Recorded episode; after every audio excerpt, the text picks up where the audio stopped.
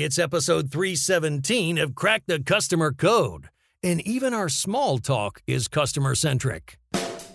Adam, do you think we do enough good with this podcast? Uh, by we, who does that include? Uh, well, since you and I do the podcast, I was kind of thinking of, I don't know, you, Adam, and me, Jeannie. Do you think we do enough good with the podcast? I absolutely do because my sincere belief is that anytime you improve customer service or customer experience, you are by definition doing good because yes. it is making people's lives better. You're changing people's lives, or in case of 360 Connext, you're having fewer ruined days. Nice. Nice. Right? I, right. I, got, I, got, your tagline in there. Booyah. That's our mission to create fewer mission, ruined days for customers. Yes. Yes.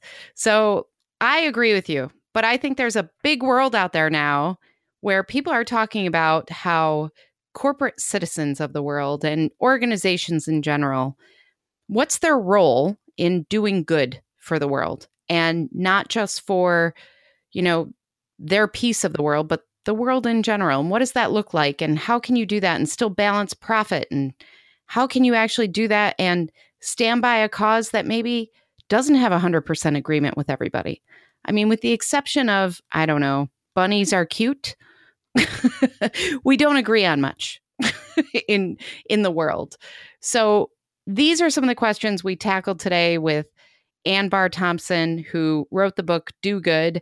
And it's an interesting conversation. I hope it sparks people's, you know, questions about their own organization. Absolutely. Well, let's hear about Anne, Jeannie. Anne Bahr Thompson has been inspiring business leaders to use their brands as a motivating force for change for many years. With more than 25 years of experience as a global brand strategist, Anne is the author of Do Good, which explains her pioneering model of brand citizenship and the cultural dynamics that led to the creation of the model. A former executive director of strategy and planning and the head of consulting at Interbrand, the world's leading brand consultancy, and is the founder of 164th, a boutique consultancy that helps companies align purpose and profit by integrating cultural shifts and a social conscience into brand development. And welcome to the show. So glad to have you. Oh, glad to be here. Well, we are thrilled to have you here. So thank you again for joining us. And I just love the idea and the title of your book, which is so profoundly simple and yet so complicated, right? Mm. because if if it were simple, everybody would be doing it. But the title of your book is simply Do Good, and it's embracing brand citizenship to fuel both purpose and profits. Mm-hmm. So tell us a little bit about that simple idea of do good. So do good is a call to action. Um, it's the idea of asking companies to step up and see themselves as responsible as active citizens. And the notion of businesses' responsibility to society is not new. It's heightened at the moment for various factors that we might get into. um, but it's something that's been debated for decades, if not centuries. Um, so the notion of doing good is an ethos, and it's some, an ethos I believe that should run across every aspect of a company's operation. It's not a one time attention getting effort. It's not something dedicated to a single department. It's something that everybody in the company should believe in. And that starts with actually a company building a culture of trust. Um, what's interesting is, uh, as a brand strategist, I spend a lot of time with dictionaries. And if you look up the phrase do good in the dictionary, it means to act virtuously to do mm. things with high moral standards, especially by helping others or to make a helpful contribution to a situation. So it's not necessarily, you know, how people think of doing good as, you know, sort of a Pollyannish idea. It's about having high ethical and moral standards. And I think we're at a moment in time where people are really asking businesses to step back and think about this. Um, the other thing that's really important is that activities that people have characterized as doing good over the years have typically been seen or often been seen um, as costs of doing business. Um, mm-hmm. What my research confirmed, and what many others since I've done my research, and alongside the time period I was doing my research, such as McKinsey, um, EY, BCG, and a variety of other pretty reputable management consultancies have shown is that investing into your business and in the sense of doing good, in the sense of being socially responsible, strengthens your reputations, it wins more loyal customers and employees. And what these management consultancies have shown in multitude of studies, it increases your profits and in some way the long term insulates your share price. Not necessarily the short term, and that's the big difference. but over the long term, you have a faster bounce back. So we have to find uh, corporate leaders of public companies that are willing to look at the long term. So we've got a hurdle already. Oh no, but it's a hurdle that's being being overcome more and more every day. When you have investors like Larry Fink of, of BlackRock and Jamie Dimon of JPMC, JP Morgan Chase, saying that actually being socially responsible is good for business. Focusing on the long term is good for business. It's good for the economy because of the investment it puts as investors start calling for this, more and more CEOs actually are freed to do it because a lot of CEOs want to do it. They just don't know how, and their board doesn't always give them the leeway because of shareholder demands. But as investors start demanding it, that's shareholders. So more and more people step up. Yep, exactly. Well, exactly. That's that's where it has to start. Right, because yeah, that's that that's where the pressure comes from for the short-term profits and the quarterly earnings, and so yeah, it's great. And you know, you mentioned the idea of trust, uh, and we, it's an idea we've talked about in a lot of different ways on the podcast. But you identify a few characteristics about how brands earn trust. So maybe tell us one of the most important, or one or two most important characteristics you think to a brand trust. So before I do that, I do want to say one thing that's really important. The notion of brand citizenship, which is an ethos, as I said, that runs across a company in the same way doing good does, um, begins with trust. And one of the things that's really important about that is historically, people in advertising and reputation management and in various um, related fields have thought of trust as the end game, not the starting point. So it's really great that you all are talking about trust a lot because trust is really hard to gain today because people are really savvy. Um, you know, people are cynical, and we're always looking for catching companies out and finding what companies are doing wrong often more so in recognizing in a bigger way what companies are doing right so um, building trust is rather complicated and not as easy as we'd like to think it is. It's not just about communications, it's about delivering on what you do every time. There's five steps to building trust that we identified, and I'll then answer your question to tell you which one I think is the most important. Um, they're clarity, reliability, sincerity, reciprocity, and active listening. And whilst as a as a set they are really all important and individually they're each important to me, one of the most essential ones is this notion of reciprocity, the notion of giving to give, not to get. Because so much of what businesses throw at us, we're sort of suspicious. What are they, you know, what's the end game? What are they really looking for from me? And the notion of just giving of yourself freely is really important to foster trust. And businesses can do that in a multitude of ways. Digital is like an amazing opportunity um, for people to offer things that enrich people's lives that are connected to their products and services, but not necessarily their product and service. So I think this notion of of giving to give is the most important. And if we put it in the context of our daily lives, think about your friends you trust the most. They're the ones you can count on all the time, and they're the ones that give on, give of themselves freely to you without asking you to give something back mm-hmm. each time in return. Mm-hmm. Well, and I think it's interesting thinking about how, you know, we have to explain that a little bit about how to earn that trust. Um, but the more we talk about it, the better that will be. And and to, I'm just thinking about like today's climate, today's environment, um, both socially and from a corporate perspective and everything else. I mean, some of the causes that you talk about that really are the ways that uh, corporate citizens do good. Um, they have to kind of walk a fine line, don't they, between not getting too far into political things that could be divisive, but at the same time being sincere and authentic about the causes they support. So I'm just curious what how do the best brands really do this successfully, especially in light of how heightened everything is in today's world? So it's a really interesting question and one that clearly I has been thrown at me a lot over the past few weeks, given um, what's been mm-hmm. going on since um, Parkland's school shooting. Um, what you have to do is step back and, and recognize that taking a public stand by nature is polarizing. There's no way to get around that. Everybody mm-hmm. defines good in a different way, and that's what a lot of this debate is about. You know, uh, gun control is good for some people, and for other people, they see it as this constitutional right without any leeway in there. Um, but in a social world, declaring your position really places you in control of your own reputation, of your own story. If you remain silent, especially as a big brand, someone's going to create the story for you. And you see that many of the companies that have responded in light of the Parkland crisis have done so because of customer pressure on social media. Now, it would, would have been amazing if someone did it before the crisis happened, you know, and took a stand before it. But it is a response, and it's a response they've thought about carefully.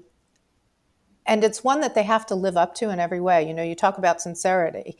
And I like to use the word sincerity more than authenticity because in today's world, we all contrive, or as someone recently said to me in a much more positive manner, we all curate our own authenticity.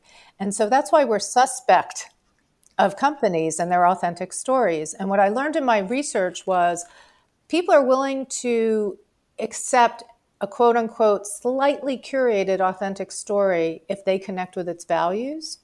And that relates to this whole notion of stepping up for a cause. If people connect with your values and the reason you're doing it, if you're doing it in a sincere manner and it your policies and the way you behave in your day to day interactions with your employees, with your vendors, et cetera, with your customers, um, you can curate your stance. If it doesn't reflect how you behave, you're in deep trouble because it has to really be in mm-hmm. alignment. And, you know, like a sincere person, a, a, a, sincere brand openly shares its point of view on the world. And taking a stance is your point of view on the world. But you don't aggrandize yourself or take advantage of the latest news cycle in doing so. Um, mm-hmm. You know, those mm-hmm. that brands that take stances before news cycles or before a tragedy, I should say, um, will be touted more as leaders than those who do it as an after effect. Um, what's important mm-hmm. is how this is an evolving dynamic at the moment. Our dynamic is naturally evolving, but but the dynamic of the whole situation. When I first uncovered that people wanted businesses to step in and start helping to solve problems that government wasn't dealing with, was back in 2011. It was a different election year, but it was a polarized election year. By no means as polarized as the last election. But that's when we first started hearing this. And people were just asking business to step in. And I don't mean just because it's a bigger than a just doing this, clearly. But people were asking business to step in and take stances on civil liberties and social justice. As environmental regulations turned back, people wanted businesses to take more larger stances on the environment. It's not just about your sustainability plan or your ethical supply chain. They wanted you to step up and actually take a stance on it. And you've seen that done um, with the, the Paris Climate Accord. The people have signed Bloomberg's letter and stepped up aside governors and other politicians, even though it's not the federal government. But what's been happening more and more is with each issue, what people are giving companies permission to step into is growing more and more. And gun control is much more political than a civil liberty in many ways, although many people who are pro gun control associate gun control with civil liberty. So maybe it's just the next step. I think the other thing that's slightly important when we step back and look at this and say, well, is this really the place for business? If you think about how companies have targeted their customers, you know, you started off with the notion of targeting people based on their demographics, their age, their income, their uh, schooling, et cetera. And then you moved to psychographics, and then they put psychographics on steroids, and we started looking at lifestyle. Well, what's after lifestyle? Ideology. Mm. So it may just be that the current political climate has accelerated something that was going to naturally happen anyway. Yeah, there's a lot to think about there, isn't there? there is. And, and and we do have to emphasize the point you made about the sincerity because imagine if someone who just stepped up and pulled out of um, their ties with the NRA, it was suddenly uncovered that they had a large part of their pension fund, right. you know, invested in gun manufacturer. Well, that would really yes. create some dissonance. And I think that that's the type of information that we all have access to now that we didn't necessarily 20 25 years ago mm-hmm. and so it's it's fascinating to think about how what was status quo um, as far as we're just going to do our thing and we don't have to get involved in these issues. We don't have to take a stand. That's not where we are today. And so some of these companies that have been around a long time this is this is a big change for them. And it's it's cool to watch what some of them are doing and it's painful to watch the missteps of some of them. So it's a it's a really interesting uh, idea to kind of unpack and I would say that what I would ask people to do, if a company is sincerely trying to change and move forward, we need to, in some ways, forgive them of the missteps as long as they're not purposeful and you know done with complete negligence, because people are learning this new equation and if they're, we don't give them some leeway to experiment, it won't happen. If everyone's scared of taking and never takes the risk, we will never evolve. Hmm. Well, yeah, and that's you know that's what's been most interesting to me. I think in this past few weeks, of course, but really the past few years, is you know if you sell oatmeal, you just want to sell oatmeal, right? You don't you don't want to get into deep social issues. You don't want to be forced to take a stand. And I, I don't I can't remember what company it is, and maybe uh, you'll know, Anne.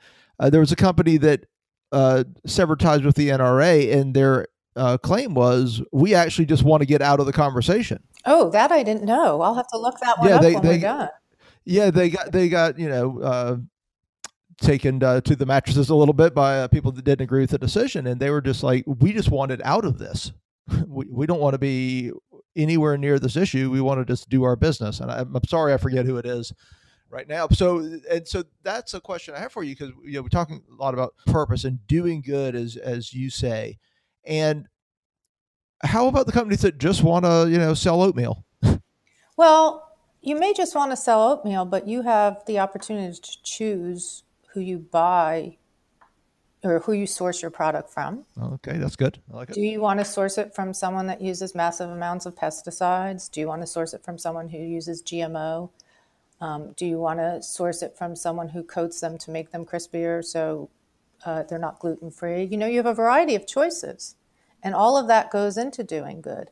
And I would say one of the biggest places you have the choice to do good is how you treat your employees. And so, no matter how big or small you are, stepping back and being fair and treating your employees well is a decision every business has to make. And in reality, that's one of the most important businesses or business decisions you will make um, in terms of actually earning a profit because more loyal employees produce better. And if you look back, I said, you know, the notion of um, business's role in society is not new. You look back to the, the turning of the industrial era from the 1800s to the 1900s. And massive business titan industrialists realized that happy employees were more productive employees, employees that were healthy were more productive. So, you know, if you just want to think of it on a simple way, building a corporate culture that's about trust will actually make you more profitable in the long term, no matter what you're doing. And clearly, there's other ways to expand out from that, but that's the simplest way. If you want an argument, to me, that's the biggest, simplest argument for any business to start embracing mm-hmm. the notion of doing good. Well, we certainly support that because we talk a lot about how, you know, employee experience certainly supports great customer experience too. So it's a win win win win win for everybody. Mm-hmm. I agree. and, you must have read one and, of my pieces. yes, exactly. And I think uh, you know, I think we can agree that we all want to do good, which is awesome. So I, I love this topic. You have so much in the book. Uh, where can people really learn more about you and how can they find you in the book and all of those good things?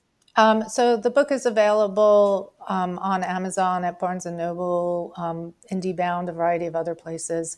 Um, I think I've even seen it on Target online and stuff. So it's physically available in a store and it's also available online. You can learn more about me and brand citizenship and more details of the book um, at brandcitizenship.com. Um, which is easy to spell. My company name, 164th, which is the fraction spelled out, which also is a dot .com, is a little harder to find. So brandcitizenship.com is the easier place to go.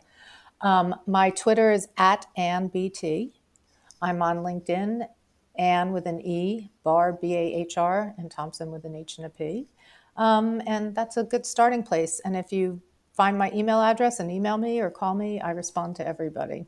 Excellent. Well, and we'll have all of that in the show notes. So we'll make sure that, you know, all those things are outlined. And uh, I encourage everybody to read the book and not just read it, but actually do the good. How's that? that sounds good to me. I, I, I hope everyone who listens joins the movement because it's accelerating and it's really important. Mm-hmm. Awesome. Well, thank well, you so much, Anne. It was fantastic, and you did good.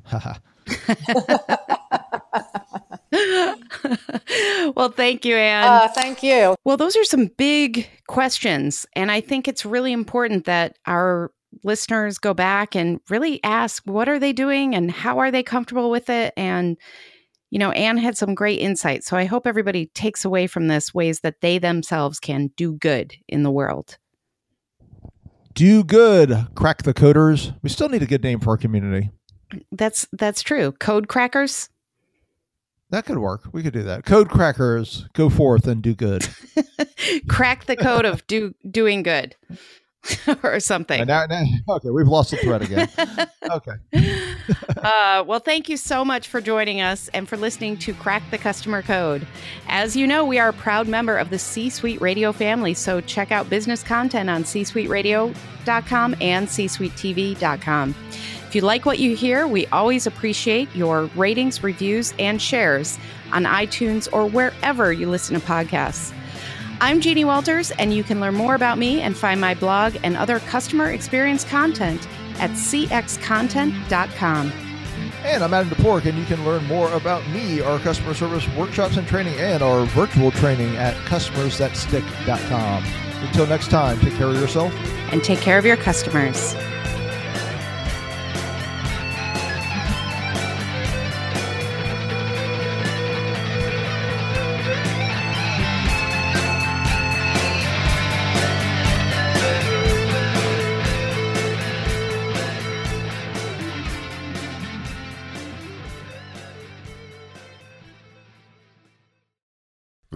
Podcast is a part of the C Suite Radio Network. For more top business podcasts, visit c-suiteradio.com.